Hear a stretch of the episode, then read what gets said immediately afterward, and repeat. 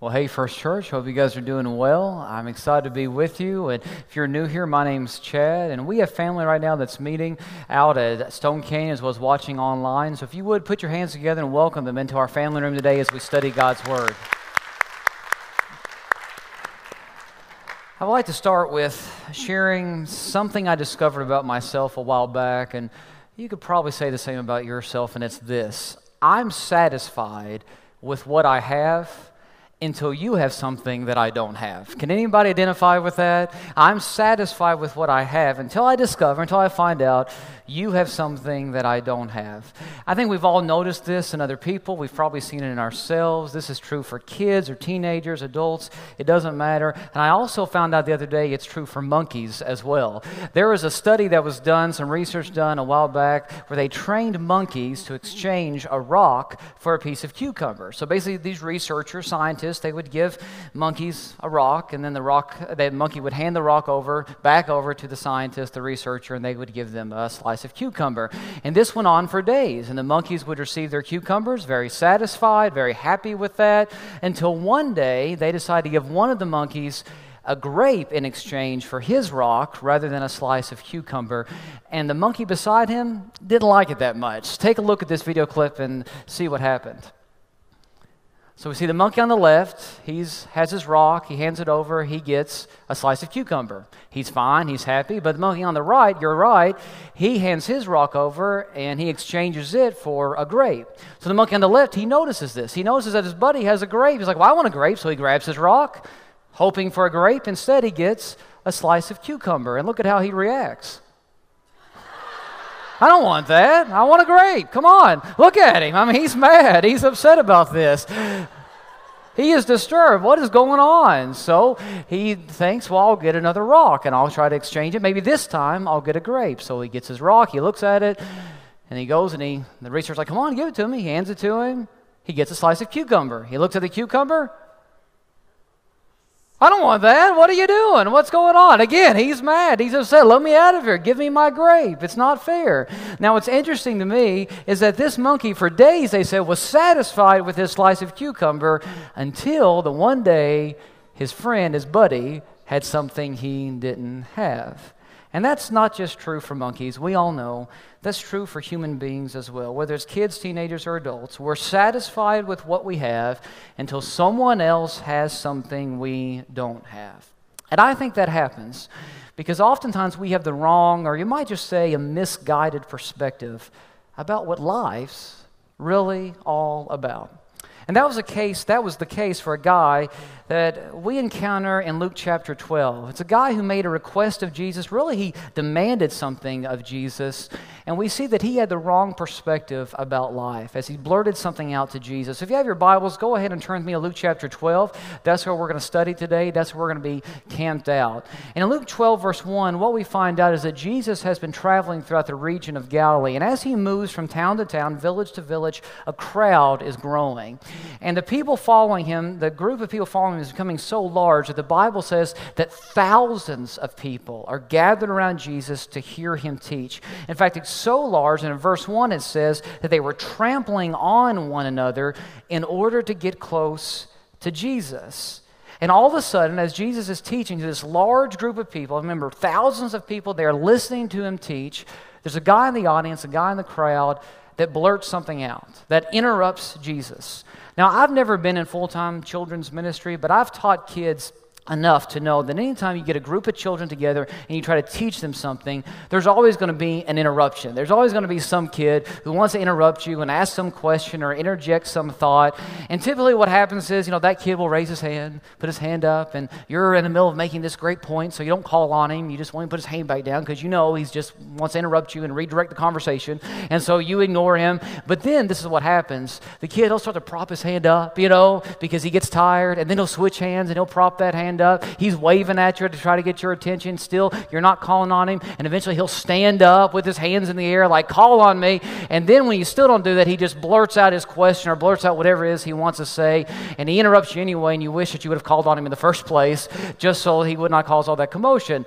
And you've probably been there if you've ever taught kids. I remember one time Alice and I volunteered to teach a vacation Bible school at a local church. We didn't go to that church, but they needed some volunteers, so we volunteered to help. And we were engaged to be married, and it was a class of third through fifth graders, small church. There were only like a handful of kids in this class, but I was teaching that night on David and Goliath. And I'm right in the middle of telling the story of David and Goliath, and this kid raises his hand and goes, Mr. Chad, Mr. Chad. I was like, Yeah, what is it? I called on him.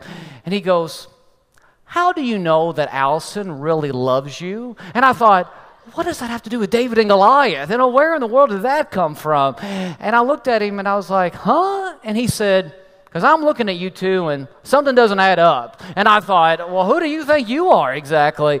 But I didn't say that. And I looked at him, I said, what does that have to do with the story of David and Goliath? And he said, you'll find out. Now, I never did find out. He never told me, but Apparently, there was some, there's some reason why he asked that question. But again, he distracted me to the point we were off subject, and that's what interruptions do. They redirect the entire teaching moment. I think that's what's going on in Luke chapter 12.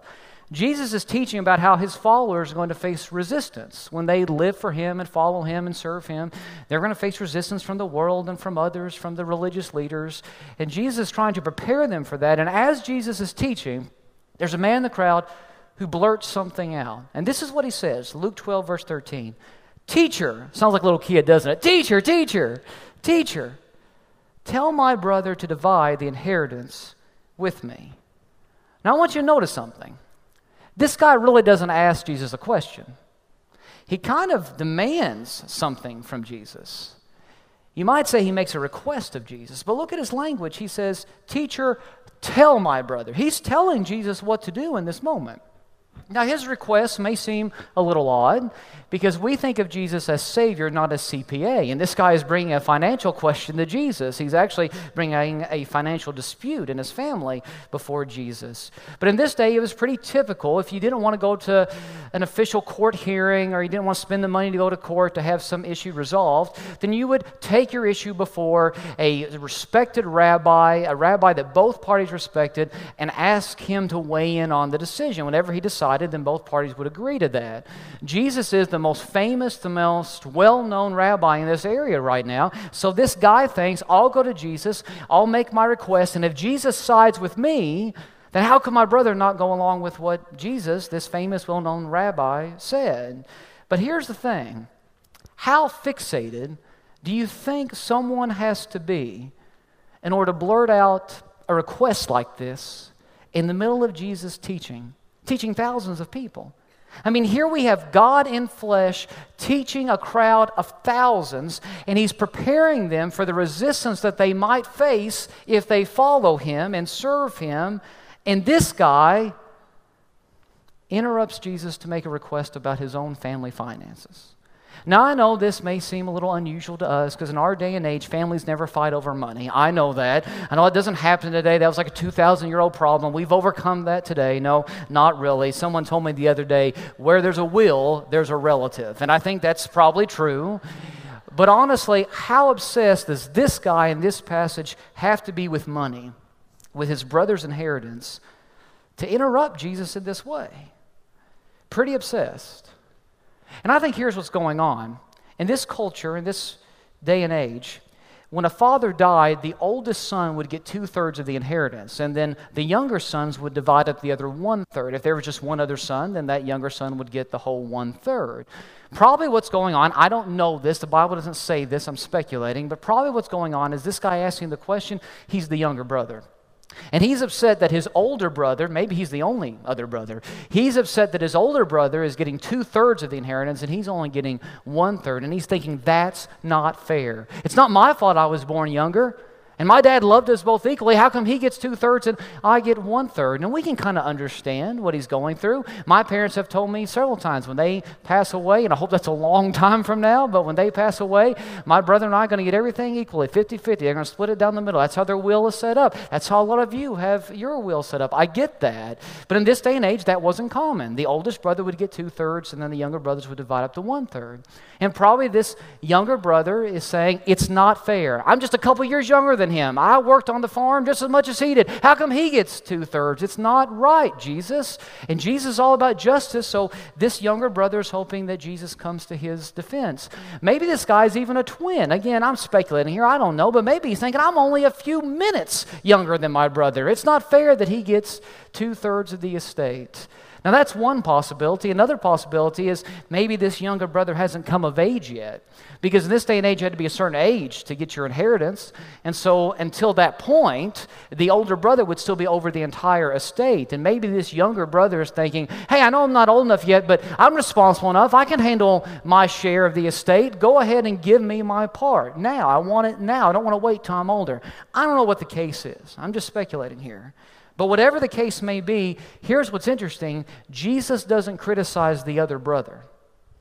We would think if the other brother was doing something wrong, Jesus would say, Yeah, he's doing something wrong, but you still need to focus. But he doesn't. Jesus doesn't criticize the other brother who's not mentioned in this passage at all, who's not there that day. Instead, he criticizes the brother who asks the question, the brother who really makes a demand of Jesus. Because Jesus is letting us know this guy's problem wasn't his brother. And it wasn't his brother's stuff, his brother's money. This guy's problem was his own heart. You see, this guy, we find out, is consumed with a desire for more, a desire for someone else's stuff. And that's why Jesus says what he says to him in verse 14.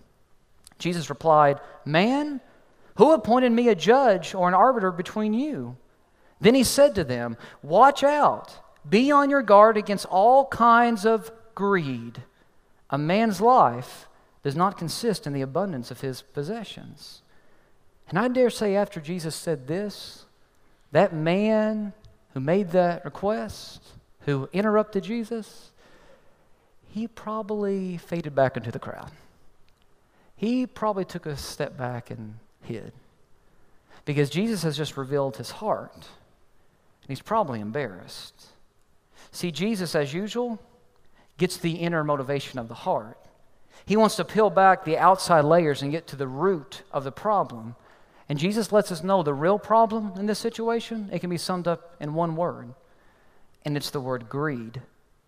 The word greed that Jesus uses is a unique Greek word that literally means covetousness. I know covetousness is not a word that we use a whole lot in our day and age. Somebody doesn't walk around saying, Hey, I really struggle with covetousness. I mean, we don't talk like that. I get that. But what it means is wanting what someone else has. And we may not use that word, but we struggle with wanting what someone else has, don't we? Our culture has this struggle all the time. I mean, let's just be honest. Let me see, with a show of hands right now, all of our campuses, how many of you guys know someone who struggles with greed? Anybody know a greedy person? Let me see your hands. Okay, just about everybody. That's what I thought. Okay, now raise your hand if that person is sitting next to you. The person next to you struggles. I'm kidding. Don't do that. Put your hands down. I'm kidding. But what if I were to ask you to raise your hand if you struggle with greed? I see some hands going. I didn't ask you to do that. I just said, what if I asked you? But I already see some hands going up because we know this is a problem we struggle with. Now, honestly, it's easier for us to point out someone else's greed than it is our own because the reality is greed is a sin that's pretty easy for us to hide. But Jesus knows it's something that we all struggle with. And so he takes this moment to teach about this very issue because he knows greed is always destructive. It's always destructive. That's what the Bible teaches, Proverbs 119. This is what happens to those who are greedy. Whatever they get destroys them. See that? I love how the New Living Translation translates Proverbs 119. It says that greed robs them of life. Greed robs people of life. See, greed begins with an awareness of what someone else has, then it creates dissatisfaction in our own hearts, and then that dissatisfaction consumes us. So, Jesus, knowing that this is something that we all need to hear, tells a story, a parable, that he hopes will convict our hearts. And I think Jesus makes the point of this parable so obvious, so clear, that none of us should miss it. I don't think anybody listening to Jesus teach on that day, I don't think any of them missed it either. So read along with me as Jesus tells this story, this parable that he hopes will convict our hearts. And it's found in Luke 12, starting in verse 16. The Bible says, And he told them this parable The ground of a certain rich man produced a good crop, a bountiful crop. He thought to himself, What shall I do? I have no place to store my crops. Then he said, This is what I'll do. I will tear down my barns and build bigger ones, and there I will store all my grain and my goods. And I'll say to myself, You have plenty of good things laid up for many years. Take life easy, eat, drink, and be merry. But God said to him, You fool, this very night your life will be demanded from you. Then, who will get what you have prepared for yourself? This is how it will be, Jesus says with anyone who stores up things for himself, but is not rich toward God. Now, let me ask if this was your first time reading this parable, or maybe it is the first time you've ever heard this parable, if you didn't know the end of the story, if you didn't know the overall point that Jesus is trying to make by telling this parable, would you have thought that the guy in the story did anything wrong? I mean, think about it for a second. He hadn't obtained his wealth illegally or immorally.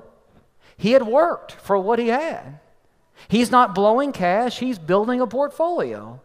He's not spending impulsively, he is strategically planning. He simply wants to live a comfortable life. And who could blame him? Don't we all want to live a comfortable life? I mean, that's how we've been trained. That's how we've been trained to view life, to view material possessions. We've been wired in this way work hard, store up, kick back. That's what life is all about. Work hard, store up, kick back. In other words, as the guy in our parable would say, work hard, store up, eat, drink, and be merry. I mean, what's wrong with that? And yet, Jesus, as he describes this man's life, he calls this man foolish. He says, that way of life, it's foolish. Now, why does Jesus say that? Well, before I answer the question, I think we first need to understand what Jesus isn't saying. First of all, Jesus isn't saying that there's anything wrong with being successful or that there's anything wrong with having wealth. As you read through Bible, uh, biblical history, what you will discover is God used many different individuals who had significant wealth to accomplish his mission and his work. There were people throughout Scripture who very much loved God and served God, but had some wealth. I mean, just look at guys like Job, Abraham, David, and Solomon. These were all financially successful men who at one time or another had great wealth. Jesus doesn't have a problem with wealth in and of itself. Jesus also isn't saying that there's anything wrong with investing your money for the future, saving your money up for the future, or having a productive work life. He's not saying that at all. I mean, look at what else the Bible says on this subject. Proverbs 13 22 says, A good man leaves an inheritance for his children's children. In other words, it's okay to save up money for the future or save up money for your children's future. In 2 Thessalonians 3:10, the Bible says, "If anyone is not willing to work, let him not eat." In other words, we're supposed to have a healthy work ethic. That's not what Jesus is saying at all. No, what Jesus is doing here is reminding his listeners of God's heart. And for that matter, the heart that we're supposed to have. Because our hearts are to be in tune with his heart. And what Jesus is doing is he's referencing an Old Testament passage which all of Jesus' listeners on that day would have known.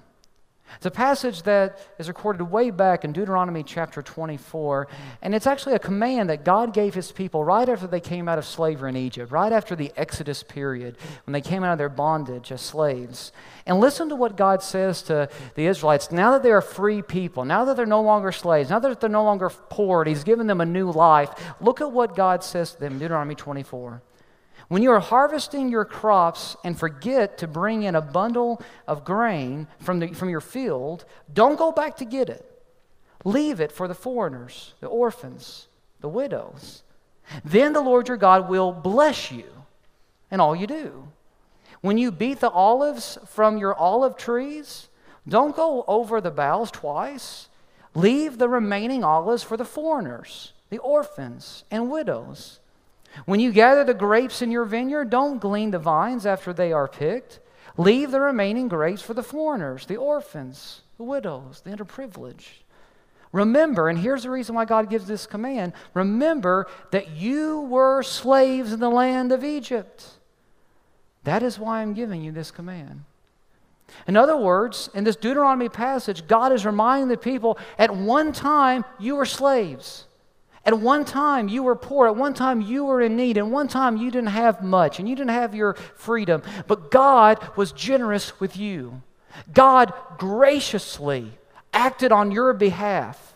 And he gave you what you didn't deserve. And he brought you out of your slavery. He brought you out of your poverty. He brought you out of your needy situation. And he was generous with you. And so this passage is telling the Israelites just as God has been generous with you, you be generous with others. Do the same for others. Use what God has now given you to help those in need. Use what God has given you to reflect his love. Show the same generosity to others God has shown you. In other words, Jesus is telling the crowd that day, you are to be generous as God has been generous to you. You are to be generous to others as God has been generous to you. You might say it like this love like Jesus. I think you've heard that somewhere before. I'm not sure, but I think you've heard that somewhere before. Love like Jesus. See, the man in this parable that Jesus tells, he has abused the generosity God showed him by not extending generosity to others. This man's focus was himself. He had no concern for anyone else. He had no concern from God. His focus was himself. And Jesus wants us to hear this truth loud and clear. A selfish life, a life defined by greed, is a foolish way to live. In God's eyes, a selfish life, a life driven by greed, it's really a foolish way to live. And sadly, so many people in our culture today, even those who claim to be followers of Jesus, even those who are actively part of the church, are so busy building bigger barns that they leave little time, little energy, little resource to build up God's kingdom. This man's focus was himself. And what he missed was that the clearest way to reflect God's heart is by demonstrating godlike generosity. Now, I'm not just talking about money here.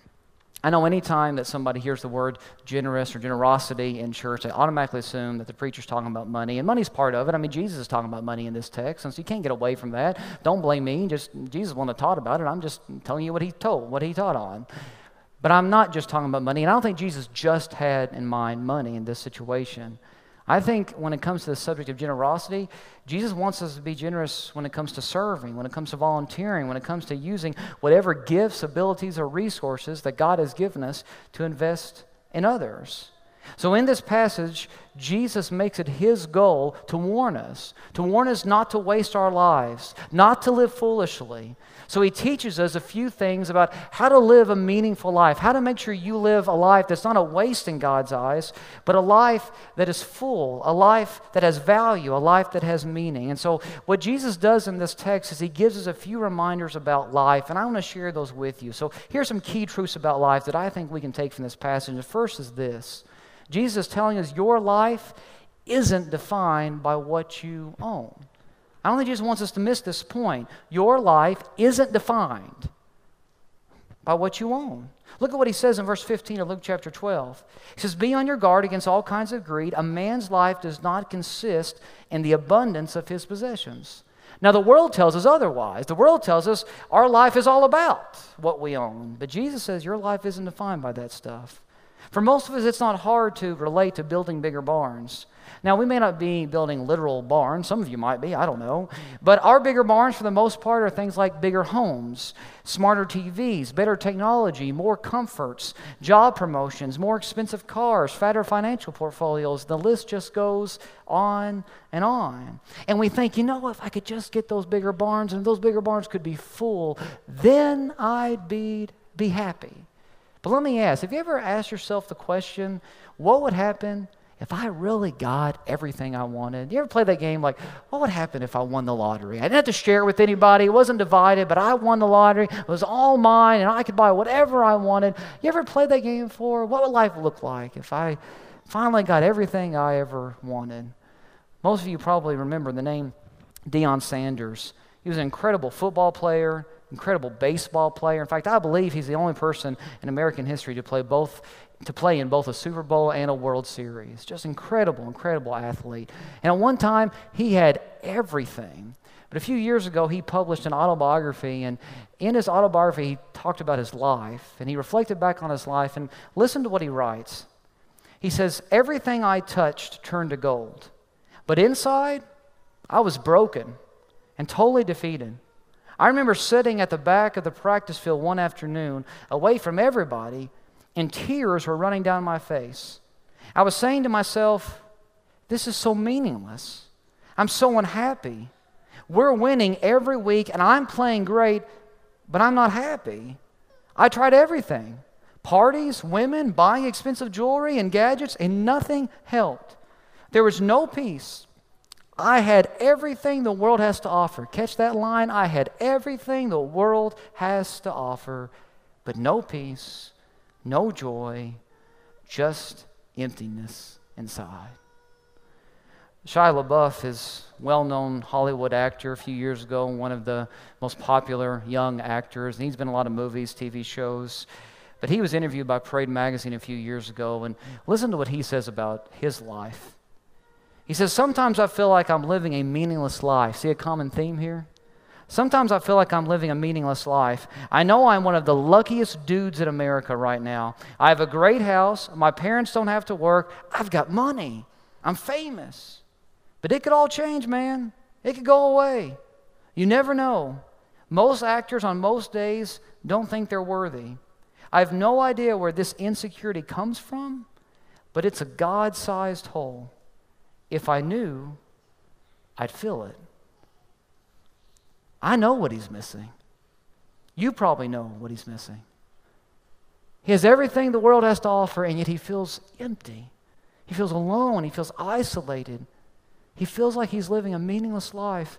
And there's a reason for that. Because life isn't defined by what we own. Life, life is defined by the relationship you have with the one who owns everything. We can't find meaning through the stuff that this world has to offer. So the question that we need to ask isn't, what if we got everything we ever wanted? No, the question we need to ask is, then what? What if we did get everything we ever wanted? Then what? What if we did get our bigger barns and our bigger barns are full? Then what? Because in a split second, just like the man in the parable, those bigger barns could be gone or given to someone else for that matter. Then what? The only thing that lasts is our relationship with God. And Jesus is telling us don't invest your entire life in things you cannot keep while ignoring eternal investments that can't be taken away. Your life isn't defined by what you own, but by the relationship you have with the one who owns everything. So, first of all, Jesus wants us to know your life, it's not defined by what you own. But then there's another truth I think Jesus wants us to remember, and it's this your life isn't your own, it's a gift from God. Never forget that. Your life isn't your own, it's a gift from God. The man in our parable thought that his life was set, he thought he had it all figured out. But then two words changed everything. Look back with me, verses 19 through 20 of our passage. The man says to himself, You have plenty of good things laid up for many years. Take life easy, eat, drink, and be merry. And here comes the two words that changed everything. But God. It's funny how we think we have life all figured out, but then we forget about God. But God said to him, You fool. This very night your life will be demanded from you. Then who will get what you have prepared for yourself? As much as we think our lives belong to us, as much as we think we're in ultimate control, we're not. Life is a gift from God. And on the day that this man's life was demanded of him by the one who gave him life, the purpose of this man's life in our parable was revealed for what it really was. He had made life all about himself. If you look back and reread the parable, you will see that nine different times in two verses, this man uses first person pronouns I, me, mine, my. He's all about himself. He never acknowledged God and thanked God for his life or for the blessings that God had given him in life. He thought he deserved it. He thought it all belonged to him. He was all about himself. It's interesting to me when it comes to little kids, there's one word that you never have to teach them, but they learn, and that's the word mine. You know, right now, Addie, my daughter, she's just over one year old, and uh, she's saying different words. She's saying, she's saying things like mama and dada, and that's just so sweet. But I know what's coming next. Eventually, she's going to say the word mine. Now, she hasn't said it yet, and we're never going to teach it to her. I mean, Alice and I will never sit down with Addie and say, okay, now, Addie, say mine, mine. Come on, say. Mine. We're never going to do that, but guess what? She'll say it. And I remember when Alex said it for the first time. He was, you know, an only child for a while until Addie came along, but still he would play with other kids and be around cousins or whatever. And I remember one time another kid played with one of his toys and immediately he snatched it away and mine. I thought, where did he learn that? You know, we didn't teach that to him. You don't have to teach kids that word. They just kind of know it. And when little kids start to talk, it's sweet. I'm going to digress here for a second. I love to hear Addie you know, say dad, dad now. That is just so awesome. And if you're a parent, you've been through that, you know what it's like. The other day I was in my home office and I was sitting at my desk and I had my head down typing at my computer. And all of a sudden I heard this sweet little voice say, Dad, Dad. And I looked up and there's Addie standing at the door to my home office. And I was just like, man, that is the best. But I know when the day comes that she snatches a toy away and says, mine, I'll be like, Allison, that's your daughter, not mine. You know, and not at all. I'm kidding. I'll, I'll never, I'll never disown her. But it happens. And it happens all the time. And it's something that kids really struggle with, not just kids, adults too. Alex, even though we've taught him over and over again to share and all that kind of stuff, he still struggles with it. He's almost five, and just the other day, Addie uh, was playing with one of his toys. He wasn't playing with it, and he got mad. He got upset, and he took it away from her, and he said, Mine. And so I sat him down and talked to him, like, Alex, buddy, you got to share. You got to uh, let your sister play with your toys. And he just wasn't comprehending what I was talking about. So I looked at him, I said, You know what Daddy's teaching on? at First Church right now in the big room at church. You know what Daddy's teaching on? His eyes got real big. What? Like he was going to be let in on some secret. You know, what? What are you teaching on at church? And said, I'm teaching on generosity. Well, he didn't know what that meant. So I explained it to him. And I explained how God has been generous with us and loves us, and we should be generous with other people, and that really nothing we have is ours, that even the house we live in and all the food we have and the stuff that mom and daddy have, it doesn't belong to us. It's really God's. And so I'm trying to explain all this to him. And I said, Your toys, they're just on loan from God, basically. Everything really belongs to him. And so you need to be able to share and be generous with your sister. So I got done explaining all this, and I was just like, uh, So, Alex, are you now going to share your toys with Addie? You going to be generous with her? And he looked at me he goes, Okay, but just this one time. And I was like, No, that's not how it works. It's not just this one time. It is not how we are. It's like, Okay, God, I get it. I'll be generous. I'll give a little bit more in the offering, or there's a special Easter offering coming up. I'll give to that. I'll be generous, but we do it reluctantly, and that's not what God's talking about. God wants us to have a generous heart, live a generous life. And you know, it's little kids that we laugh at when they say mine, but it's something we struggle with all of our lives, I think. It changes from my candy and my Barbies and my Legos and my ball to my money, my house, my car, my bank account. And it sounds a lot like my goods, my grains, my crops, my barns. It's an issue of ownership. And the Bible teaches us that God is the owner of everything. We're just temporary managers of some things. Never forget that. God is the owner of everything. We're just managers of some things, some things that ultimately belong to God, that God lets us manage. That's what the Bible teaches, Psalm 24, verse 1. The earth is the Lord's and everything in it, the world and all who live in it. Everything on the earth and in the earth belongs to God, even people. Our very lives belong to God. The earth is the Lord's and everything in it, the world and all who live in it. And we know that intellectually. But how easy we forget that in daily life. So Jesus says, first, your life isn't defined by what you own. Second, he says, your life isn't your own. It's a gift from God. And then the third truth I think Jesus wants us to know, the third truth he wants to remind us of is this your life isn't for you alone, share it with others. Your life isn't for you alone, so share it with others. In other words, what you own is not for you alone. A life with purpose is a life that reflects Jesus like generosity. And we should wake up every single morning saying, I get to live out my life in a way that demonstrates what God has done for me. And let me tell you from experience, my own personal experience, when you live a generous life, it will provide you with peace, rest, security, satisfaction like you've never experienced before. That's what the Bible says. Proverbs 11:25, a generous person will prosper. Whoever refreshes others will be refreshed. Did you catch that? A generous person will prosper. Whoever refreshes others will he himself be refreshed. And let me be transparent with you for a moment. You guys know me. I'm a transparent guy. I am who I am. And I'll tell you, there's a period in my life where I lived for Chad. There's a time in my life when I was very selfish. I was all about me. And I hurt a lot of people because of it. I hurt people I loved. I hurt myself. And all living selfishly did was lead to destructive behavior, a lot of pain, a lot of regret. And that's why Jesus says in this parable, verse 21, after the man loses everything, he says, This is how it will be with anyone who stores up things for himself but is not rich toward God.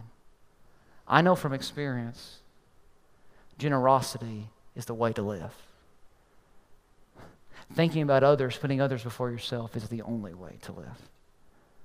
This man's problem in the parable, it wasn't a wealth problem, it wasn't a wealth issue, it was a distribution issue. He used what God had given him on building bigger barns and neglected to build up God's kingdom. And I wonder if in the church today, if we're not making the same mistake. According to George Barna, if you believe his research, 8% of Christians in America tithe. Now, that's not 8% of people in America tithe. 8% of Christians, people who claim to be followers of Jesus, tithe. Just 8%. Now, if you're new to church, you might be wondering, what does tithe mean? What is that? The Bible gives us this example that the first 10% of what we make belongs to God, that it goes directly to God. It's not if we have that left over, but it's off the top. The first 10% that we make goes to God. It's called a tithe.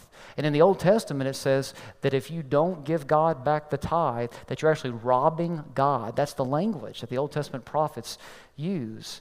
And so I don't bring this up to guilt anybody into giving. And if you're new to church, you know, I'm not trying to guilt you into putting money in the offering plate. I'm not trying to do that at all. What I'm saying is, though, 8% of people who claim to follow Jesus tithe on a regular basis in our culture today. Do you think we have an issue maybe focusing on bigger barns rather than building up the kingdom of God? And I get it. We live in a culture that is constantly pressuring us to build just that bigger barns. In order to keep up with the Joneses, we have little left to build up the kingdom of God around us. But the question you need to ask is do you want to be like everyone else? Or do you want to be like Jesus?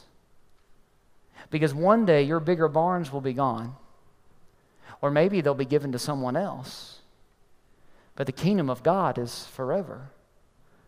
Don't live your life in such a way that when you get to the end of it, Jesus looks at you and says, Man, that was a foolish way to live.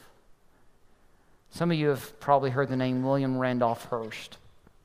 William Randolph Hearst was a very wealthy man, and he was what you might call a stuffaholic. He had a lot of stuff. He had in his collection, which he collected over the 88 years of his life, 3,000 year old Egyptian statues, Flemish tapestries, and more European art than any other individual on the face of the planet. He built a 72,000 square foot home, which is really a castle. I've got a picture up on the screen if you want to look at it. A 72,000 square foot home to store all of the stuff he collected. And then he ran out of room in his castle and he had to build other buildings to hold all of his stuff. He had a property that was over 250,000 acres, which he stored all of his stuff that he collected over 88 years. And then do you know what happened? This is going to shock you. He died. And guess what? He couldn't take any of it with him. And he didn't have any family to leave any of it to. And so they didn't know what to do with it. His castle, Hearst Castle, as they nicknamed it, was located in central California. And so what they ended up doing? They turned it into a museum. And now, for $15 a head, for $15 a pop, you can go and you can tour Hearst Castle. And people come every single day to tour this castle and all this stuff that this guy collected. And they go through the entire tour after paying their money and they get done. And you know what everybody says when they get done? Man, that guy had a lot of stuff. And then they go home and they live their lives. He collected all this stuff. And it's just sitting there now for people to look at. You know what one of the fastest growing industries in our culture is right now? Storage units. Storage units, one of the fastest growing industries. We live in such a blessed country that we don't even have enough room in our homes to store all of our stuff.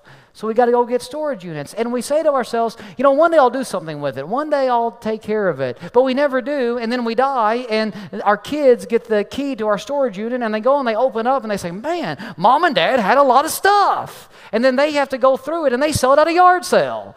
That's how it works, isn't it?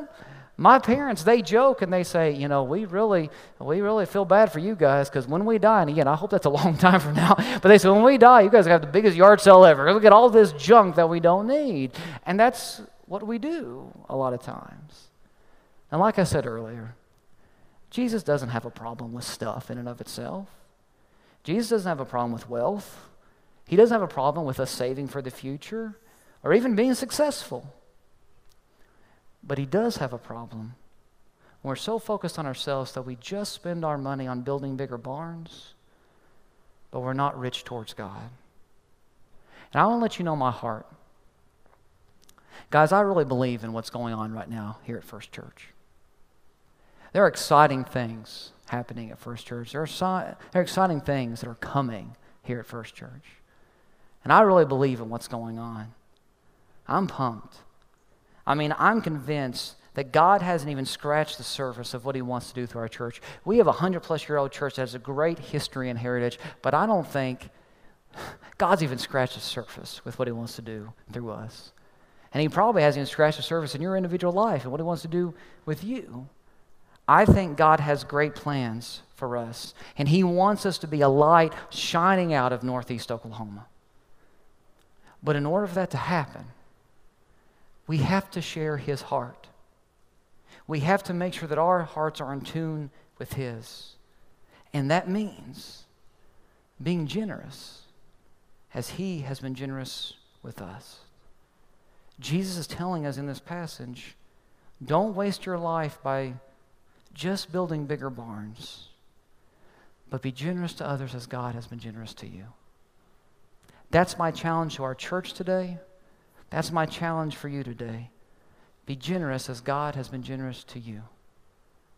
May First Church be known for the most generous, for being the most generous church in Northeast Oklahoma. Would you pray with me? Father, we thank you so much for this time that we've had to come together as your people in this place and at our different campuses, those watching online. Father, I just pray that whoever has heard this message today, that they will be convicted by the parable that your son told. Because we all have the tendency to focus on self. I do it, everyone in the room does it. We have a tendency sometimes to be greedy. We all do it. Father, may we be reminded about what ultimately matters. We have a tendency to make good things ultimate things. Let's not do that.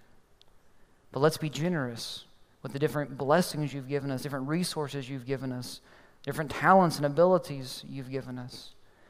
And let's go out and change the world by loving the world like your Son has loved us. We just thank you so much for the life you've given us. We know it's a gift from you. We thank you for the blessings you've given us. And we never want to take any of that for granted. In the name of your Son, Jesus, I pray. Amen.